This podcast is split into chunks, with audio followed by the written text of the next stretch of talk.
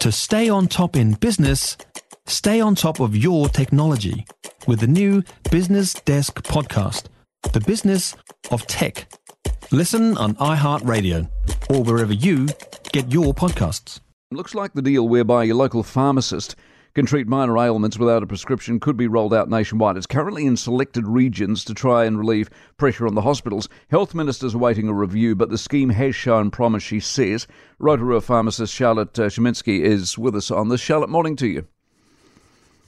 Now, you're not in the scheme. Uh, would you have been? Or would you like um, to have been? Absolutely. We would have liked to have been. We're one of...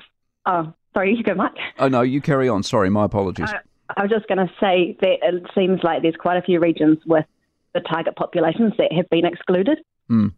What's driven you guys in, in the sense there seems to have been some sort of frisson between the medical profession? What's stopping you guys just being more helpful than you are? Is, is there some sort of overarching arrogance in the medical profession that sees you guys as, as lesser medicos? Oh, I don't, I don't think so. I think that pharmacists and what they can, the skills that they have, have been recognised, especially during COVID with the vaccination. And um, we were given the ability to be able to de, um, dispense Paxlovid and prescribe it as well. Mm. So I think there's definitely lots of positives there and lots of recognition for the skills that we do have. How how far would you go and, and, and who decides as in what you can and can't treat? Um, well, this scheme is run through Te Whatu Ora, so they've decided which regions get it and what Um, ailments can be treated. So what are you talking about? Headaches and thing, things like that? Things you, you can't quite explain, bit of pain here and there. Oh, pain and fever, you know, vomiting, diarrhoea, minor eye infections, minor skin infections, head lice, scabies, um, and I'm just trying to remember what the other one is, but we don't have it, so I'm not super familiar with it. Having said that, though, this is to relieve hospitals. Why, with the things you've just outlined, would I go to a hospital? Why wouldn't I be at a G P? Is this helping G Ps or hospitals? Well, I think the aim is to take the pressure off G Ps and the flow-on effect to A and E. Mm.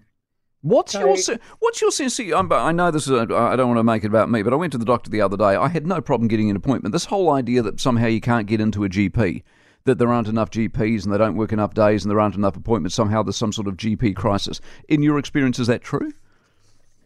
It depends where you are. I know that some people have to wait up to four weeks for an appointment with their G P. What's, and I know that- what's going on with that then? Is, is, is, they've taken too many people on their books? Are they away a lot? What, what's, what's the problem? Well, my understanding is that a lot there's not enough G Ps in the country. A lot have retired and there's been a gap in... Um, people training as G Ps, so yeah. We are missing the ones, some that we need. Okay, so so if you can't get into the G P, you end up at the hospital, the hospitals can't cope, hex, you, you, you come in. So if they roll this out, if the report reads well, you're in like a robber's dog, as they say. Uh, hopefully. Who knows? It's it's a mystery as to how decisions are made sometimes. That so is true. We, we were quite surprised that our region was excluded. And you have no reason to, you have no reason as to why your region was excluded?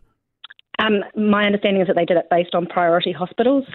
Um, so our hospital, Rotorua Hospital, was not a priority hospital. And m- more importantly, Waikato, which is a very big catchment yeah. hospital, is not also not a priority hospital. Random as. Hey, listen, have a good weekend. Appreciate your insight, Charlotte. Charlotte Schimanski, who is a pharmacist in Rotorua.